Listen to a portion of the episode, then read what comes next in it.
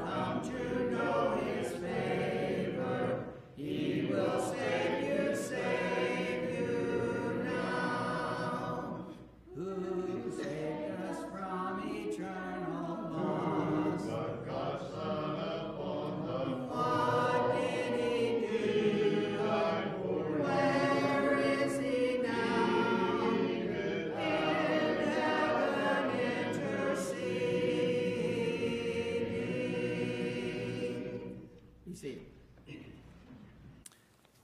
Next song's number 621.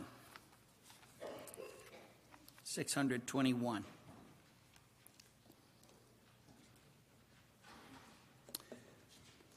We're going to sing the first, second, and fourth verses, and then we're going to sing the chorus once. 10,000 Angels, 621.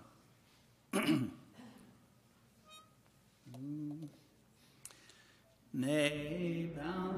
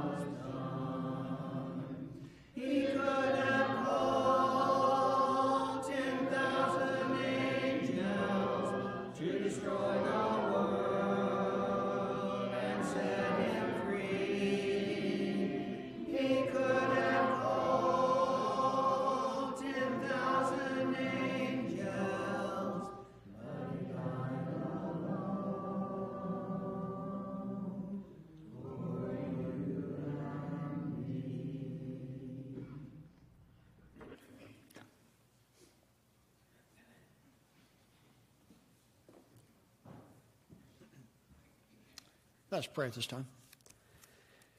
Our gracious Heavenly Father, we thank you for the beautiful day you've given us. And Father, for this time of year that we can look forward to the spring, but realizing how you take care of us through the winter. Father, we're thankful for our time together tonight. We're thankful for everyone here, every member. We're thankful for every blessing you've shown upon this congregation and upon the congregations around us. We're thankful, Father, to have Brother Barry with us, and he's preached for many, many years, Father in different places and in Greasy Ridge, and we thank you for his work and his love for you and his desire to teach others. We pray your blessings upon him tonight as he teaches us more from your word.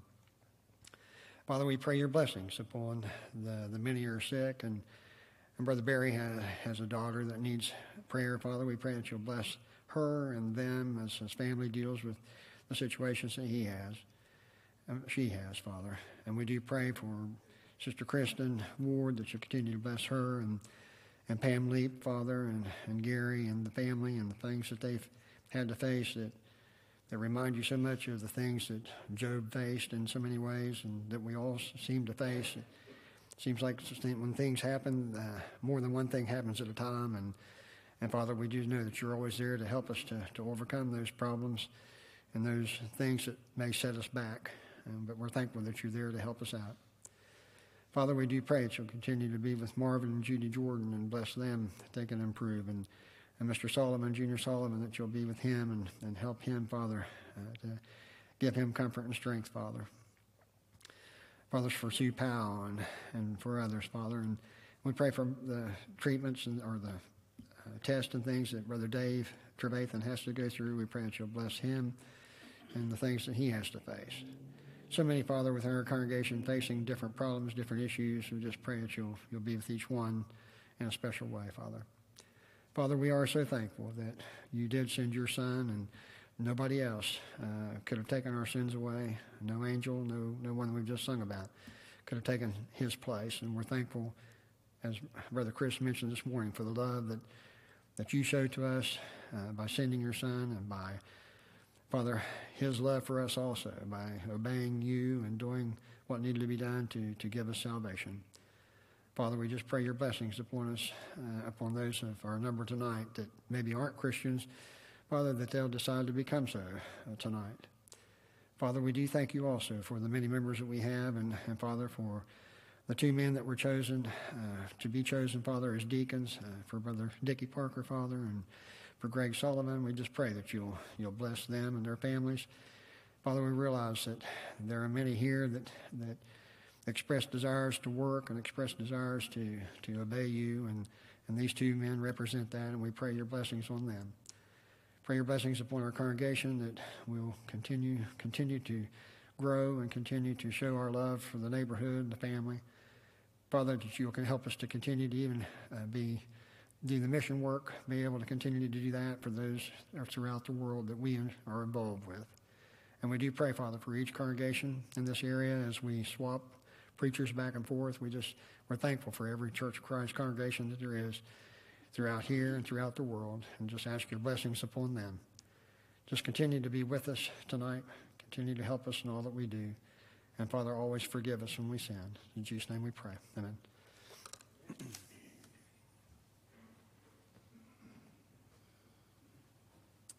If you want to mark the song of invitation, it's number 739. 739.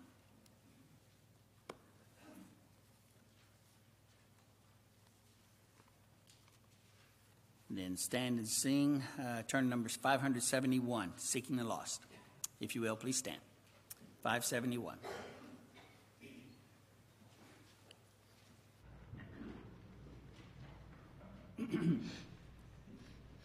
Seeking the lost, yes, kindly entreating wanderers on the mountain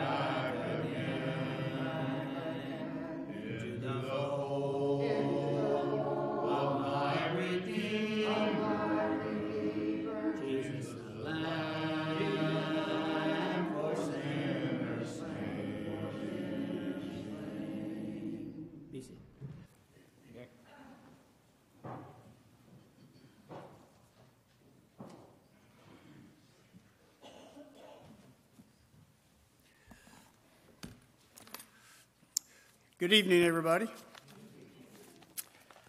It is uh, good to be back. Uh, we haven't been able to uh, do this uh, preacher exchange, pulpit exchange, whatever you refer to it as, for some time now because of the wonderful uh, pandemic that uh, just doesn't seem to want to go away. but it's, it's a great thing, I think. it helps to remind us that we're one, one big Christian family uh, everywhere, no matter where we are. Uh, the only problem I have is that I've got some family related here that I, I question a little bit, but they're not bad when I think about it. They're, they're all right. But uh, now we're very glad that you've uh, joined us here this afternoon. So, is everybody psyched up for the Super Bowl? Yeah? Any Bengals fans? Probably, yeah, for sure. yeah, yeah, you're gonna miss it. We got a long lesson tonight, okay? just, uh,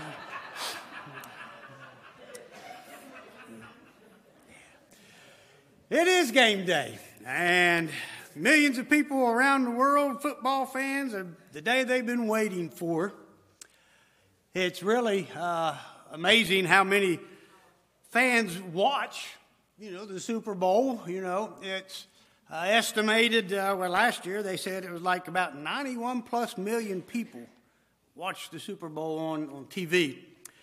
And that was even down, you know, from, from years before that. Uh, you know, that's just a staggering number uh, to me. And uh, you've got a lot of people who are very enthusiastic about it. Uh, when I heard that some gentleman named, what they call him, Mattress Mac, wagered $5 million on the Bengals. I'm like, wow. Again, that's a number I can't really fathom in dollars. But uh, quite, a, quite a bit of uh, people were very, very excited about this game. Wouldn't it be wonderful if we could get that kind of excitement about the gospel of Jesus Christ? I mean, wouldn't that be something? Wouldn't that really be something? In a few hours, there's going to be two teams that are going to battle it out on the gridiron, and only one of them, of course, will be able to claim the title of Super Bowl champions, the best team of the year. This evening, I want us to consider just for a few minutes that, that there are some similarities between this big game and, and our lives here on, here on this earth. And we would start with, with this thought. You know, we are in a battle. We are, we are in a battle. I think sometimes with the, you know, the ease of our life, we sometimes forget that. It's kind of easy to, you know, forget that we've got this spiritual battle that we are involved in. But Paul reminds us in Ephesians chapter 6, and a lot of these, you know, verses will be very familiar to us that we refer to this evening, but just important you know, to remind ourselves of, of some truths about, about this life. But in Ephesians 6, beginning there in verse 10, Paul says, You know, my brethren, be strong in the Lord and the power of his might. He says, Put on the whole armor of God. So that right there tells you there's something going on concerning a battle. Put it on, the whole armor of God, that you may be able to withstand against the wiles of the devil. he says, For we wrestle not against flesh and blood, but against principalities and powers, against the rulers of darkness of this world, against spiritual wickedness in high places. It sounds like a battle. And it's a hard battle that we fight. And so again in verse 13, he says, you know, take unto you the whole armor of God that you may be able to withstand in the evil day And having stood, you know, to be able to do all. 2 Timothy chapter 2 and verse 3, Paul tells Timothy you need to endure hardness as a good soldier of, of Jesus Christ. So there are two teams. As well, when you think about it, just like in the Super Bowl, there, there are two teams in this battle that we are engaged in God's team and there's Satan's team. However, in life, the stakes are much higher. much higher than in the Super Bowl game that will be played later today. 1 Corinthians chapter 9 verses 24 and 25. As Paul writes, he says, Know ye not that they which run in a race, they run all, but one receiveth the prize? So run that you may obtain. And every man that striveth for the master is temperate in all things. Now they do it to obtain a corruptible crown, but we an incorruptible. Matthew 6, 19 through 21, our Lord tells us about where we need to lay up our treasures. To lay them up in, in heaven as opposed to here on earth, because we know what happens to everything here on earth. It is decaying. Everything here will one day, of course, when, the, when time ends, will be gone completely. And our Lord says, you know, we need to lay up our, our treasures in heaven. An imperishable crown waits us there. You know, the again, these two teams are going to play in this game, and only one of them will be able to, to you know, uh, claim the name of, of champion. But you know, even that team that loses, life goes on. It's really, you know, be upsetting, but it's, it's nothing in the, in the big scheme of, of the picture. Whereas in this battle that we are involved in, it's a huge difference. It's a huge difference. You know, we're not striving simply to claim we are the champions, rather, the outcome of the battle that we are in will determine where we spend eternity. And there's only two possible outcomes. Matthew 25 and verse 46, you remember our Lord says, And these shall go away into everlasting punishment but the righteous into life eternal. That's a huge difference. In the game that is going to be played today, the stakes are so much higher. And it's so important that we understand that as, as Christians. The stakes are so much higher. We are in this battle. But it's not just a game. It's not a game, it is, it is a battle to determine where we will spend our, our eternal life. Well, secondly, think about this. Both of the coaches, if you would allow the phraseology, God and Satan, are busy recruiting people. They're busy recruiting players. You know, our two Super Bowl teams worked hard in the previous offseason to, of course, hire, you know, the best players they possibly could in order to be able to field the strongest team that they possibly could. And in doing so, they offer some rather desirable benefits. Well, Satan, he does, he does just that. Now, it is a little different with Satan, though. He, as he recruits people, he's not really interested at all about the quality of his recruits. He's only interested in the quantity, the number of them. You remember back in the book of Job, Job chapter 1, we have an interesting conversation that occurs between, uh, between God and, and Satan. And reading just verses 6 and 7 there of Job 1. Now there was a day when the sons of God came to present themselves before the Lord, and Satan came also among them. And the Lord said unto Satan, Whence comest thou? And Satan answered the Lord and said, Oh, from going, you know, to and from in the earth and from walking up and down in it. You read on, and we know that what he was doing, he was looking for, looking for recruits. And he, he promises great rewards. He promises wonderful benefits. He, he promises immediate pleasures. He promises a life with basically few or absolutely no restrictions. You know, when, when he is trying to recruit people to him, you know, the, the, pro, the thought process that he presents to them is do whatever you want. Do what you want. Do uh, how do it how you want to. Do it when you want to. Do it in the way that you want to. If it feels good, you know, just just do it. And that's very appealing to a lot of people. Very appealing to a lot of people because sometimes, you know, we don't, we don't like restrictions. So Satan says, you know, if you come and play on my team, no, you don't have to worry about that. You don't have to worry about that. And a lot of people would say, that sounds great.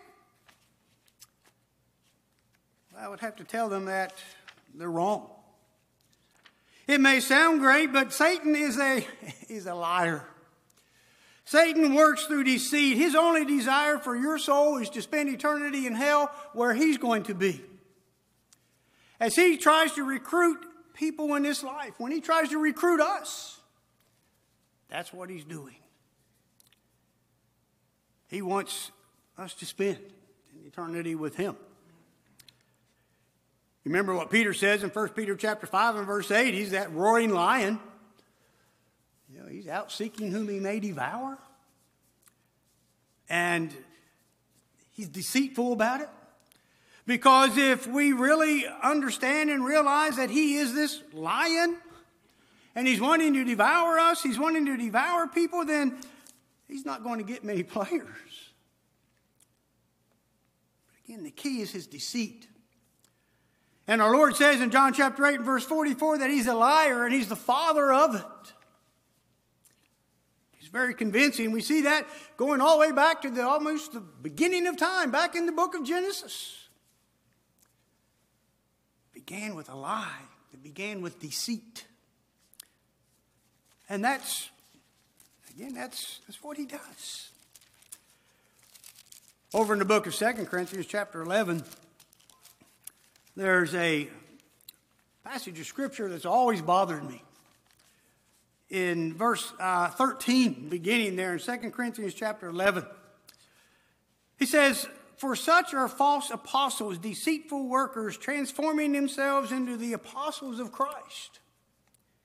And no marvel, for Satan himself is transformed into an angel of light.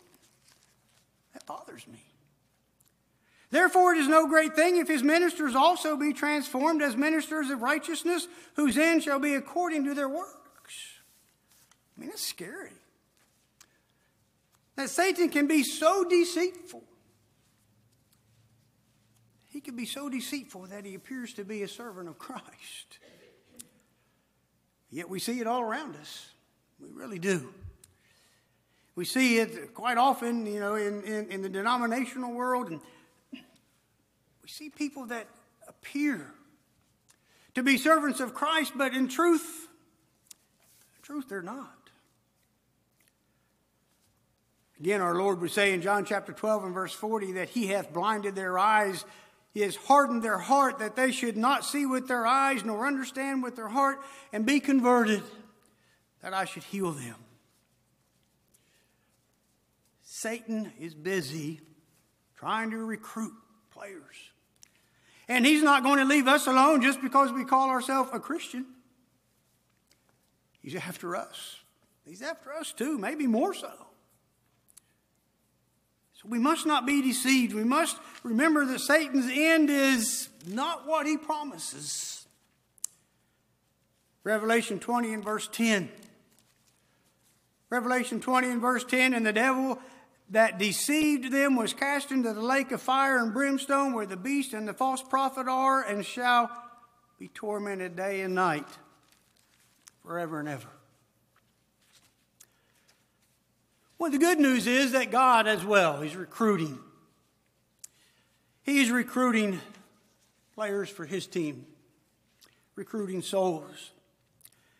We know he says in John 3:16, he gave his only begotten Son, that whosoever would believe in him, you know, should not perish, but have everlasting life. That's what he came for. Romans 6 and verse 23 he reminds us that the wages of sin is death, but then on this back half of that verse, but the gift of God is eternal life in Christ Jesus our Lord. Jesus is the good shepherd. He's the good shepherd, and he talks about that in John chapter 10 and he says that he's come to give us life. In verses 10 and 11, there he says he's come to give us life and that we might have it more abundantly. And when you read that passage there, he talks about being willing to lay down his life for us, which he has done. He is the good shepherd. He is protecting us. He is providing for us. He's giving us all that, all that we need in this life.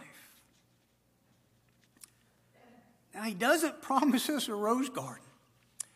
He doesn't promise us a life as ease if we decide to be his servant if we decide to be on his team. Because unlike Satan, he doesn't lie about it. He doesn't try to conceal it. In fact, he's, he's very, very forward about it. He's very forthcoming about it. Our Lord was saying in Matthew 16 and verse 24, you remember, if you want to be my disciple, what do you need to do? You got to deny yourself. You got to deny yourself and take up your cross and follow me. He doesn't try to hide the fact that being a Christian is not always going to be, be that easy. In the Gospel of John, chapter 15, verses 18 and 19, he says, If the world hate you, you know that it hated me before it hated you. The world's hated me. And he says, If you're going to be my disciple, guess what's going to happen? Same thing. If you were of the world, he says in verse 19, well, then the world would love his own. You'd be part of it. You'd be part of it, and, and the world would love you, but because you are not of the world, I, but I have chosen you out of the world, he says, therefore, therefore the world will hate you. We know that to be, be true quite often. As we live our Christian lives, it's not uncommon for us to to suffer some problems. In Philippians chapter 1 and verse 29, as Paul writes, he says, For to you it has been granted on behalf of Christ not only to believe in him, but also to suffer for his sake.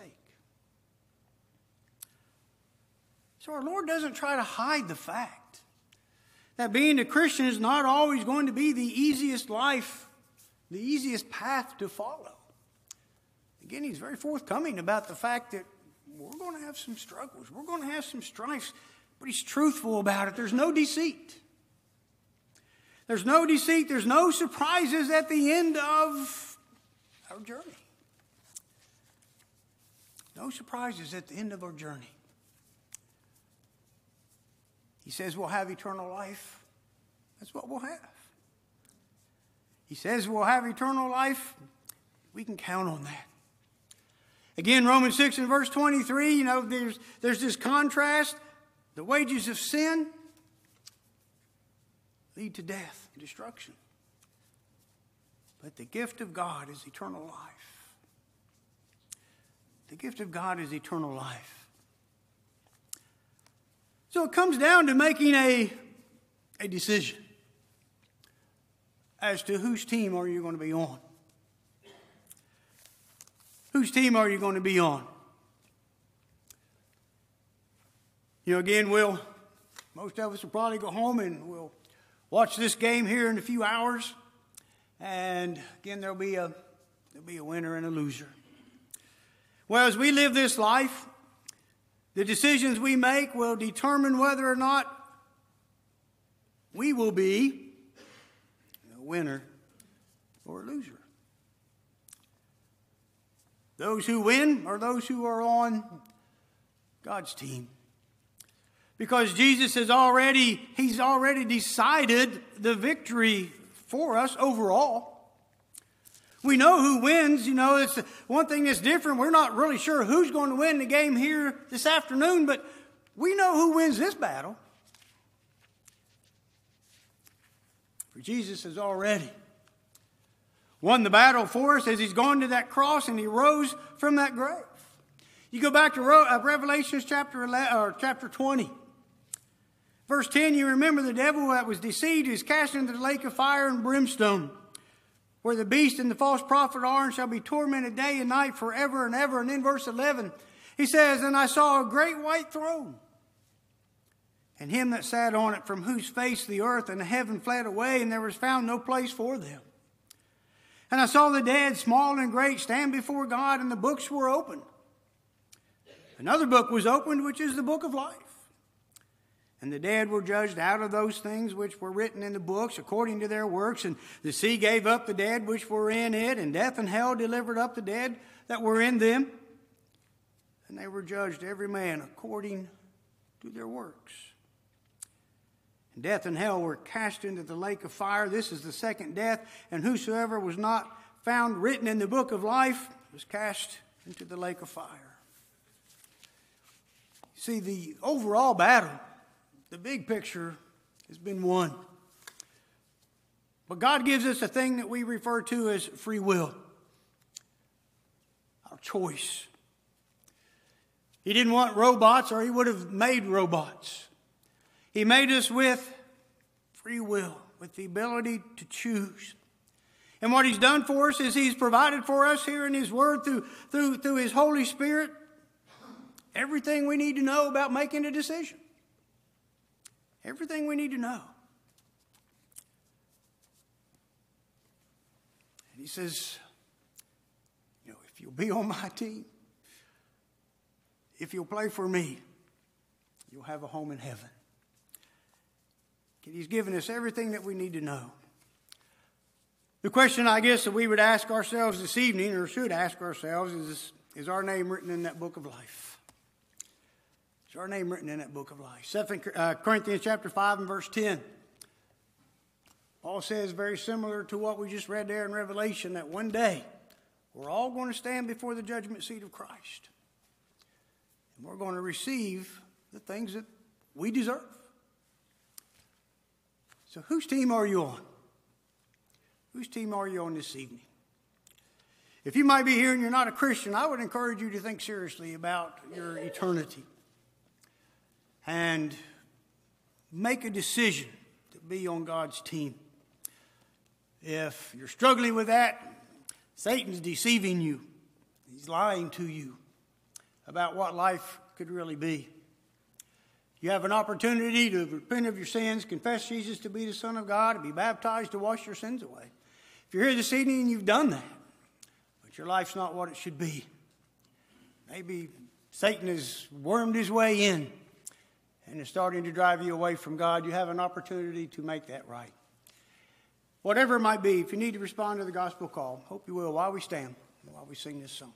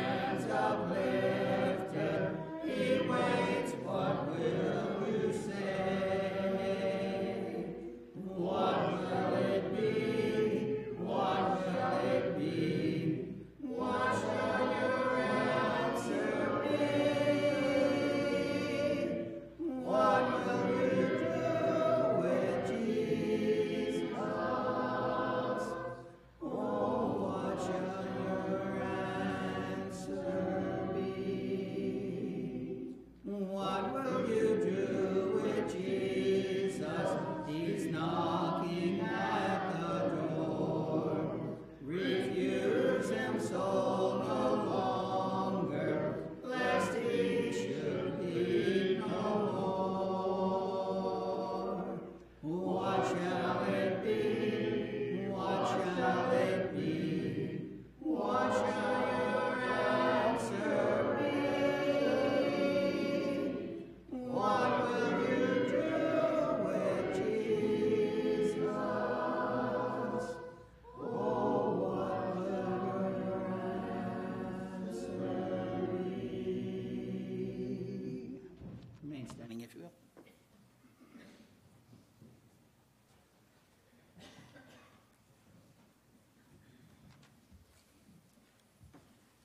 Good evening, church family. Very great lesson, brother. Appreciate you. Um, as a reminder, uh, there's a, the teen devotional uh, after uh, services. Middle schoolers, if y'all want to stay too, we're meeting in the middle auditorium. Um, we're going to play a game, not Super Bowl. We're going to play a game called Halo Ball. And Jason's already hurt himself on it. Um, so we may have put him on the prayer list. Um, but uh, it's a lot of fun. I've waited for a while for, for this game, but uh, y'all are welcome to play uh, uh with us as well. Um, also, remember there's a, the sign up sheets on the four year board. Uh, we have a lot going on to sign up for. We need snacks for CYC. There's also Young at Heart this Tuesday, and also the men's retreat on uh, March 18th through the 19th at House Mill. So if you're planning on going to those, please sign up before you leave uh, this evening. Remember, to continue to keep Marvin Jordan in your prayers as he goes through rehab. Remember, continue to keep Pam Leap in your prayers as she recovers at home. Uh, remember, continue to pray for Sue Powell as she has eye surgery on the 23rd. And also keep James and Kristen in your prayers as well and also keep me in your prayers as I have test uh, this week as well and next week. Um, that's all the announcements I have. that's all the announcements I have. Uh, if you had not had the opportunity to take the Lord's Supper, it has been prepared for you in the conference room. You may leave and do that now. We'll sing one more song and be dismissed in prayer. Turn number 669, 669. We're going to sing the last verse only.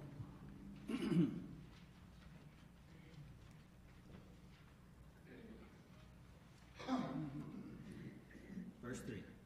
This is my Father's world.